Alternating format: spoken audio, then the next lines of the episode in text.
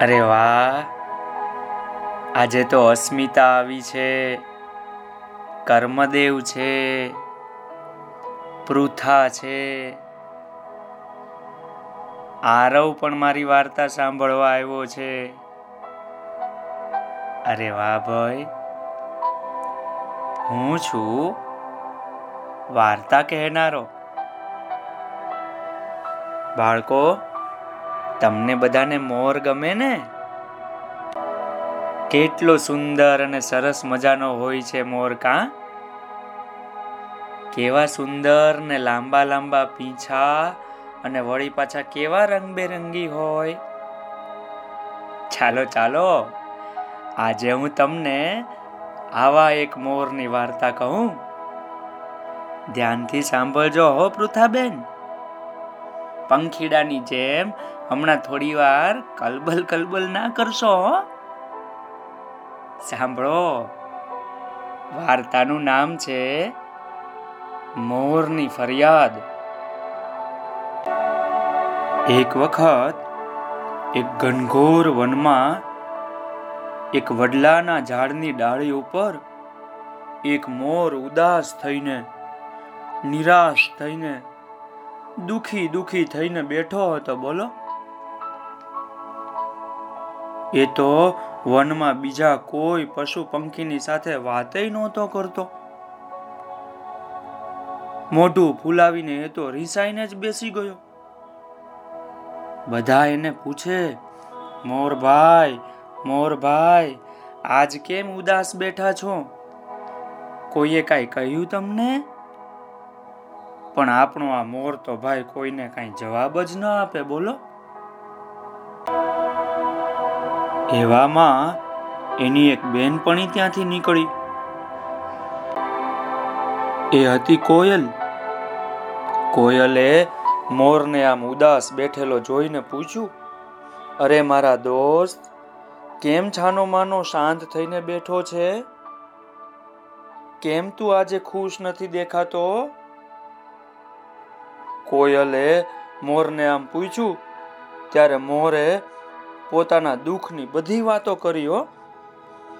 મોર તો બોલ્યો મને મારો અવાજ નથી ગમતો. હું કેટલો બેસુરો છું જુઓ. મને તો સરસ ગાતાય નથી આવડતું. મોરની આ વાત સાંભળીને કોયલ બોલી જાણું છું જાણું છું કે તારો અવાજ મારા જેટલો સારો નથી. પણ તું કેટલો સુંદર છે એ તો જો.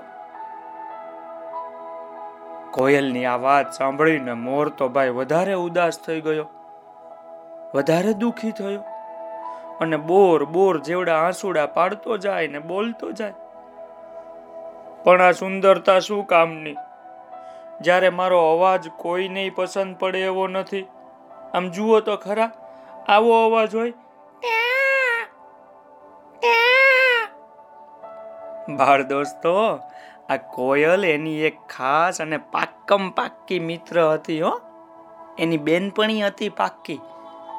એટલે મોરને સમજાવતા કે, અરે મારા દોસ્ત, મારા ભાઈબંધ, તું મારી વાત સાંભળ. આમ ખોટી ખોટી આવી ફરિયાદ કરીને દુખી ના થવાય. ભગવાને છે ને આપણને દરેકને કોઈક ને કોઈક સારી એવી ભેટ આપી છે. અરે, તારી પાસે તો સરસ મજાનો દેખાવ છે. તું કેવો સુંદર છે. તારી પાસે સુંદર દેખાવ છે જે મારી પાસે નથી. મારી પાસે અવાજ સુંદર છે ખાલી. આ જો, આ ગુવળભાઈને ભેટમાં મોટી મોટી આંખો આપી છે ભગવાને. અને પેલા ગરુડને આકાશમાં ઊંચે ઊંચે ઉડવાની શક્તિ મળી છે. અરે મોરભાઈ આમ બધા પાસે કાંઈક ને કાંઈક ખાસિયતો હોય જ છે. કોયલની આ વાત સાંભળીને મોર તો રાજી રાજી થઈ ગયો હો.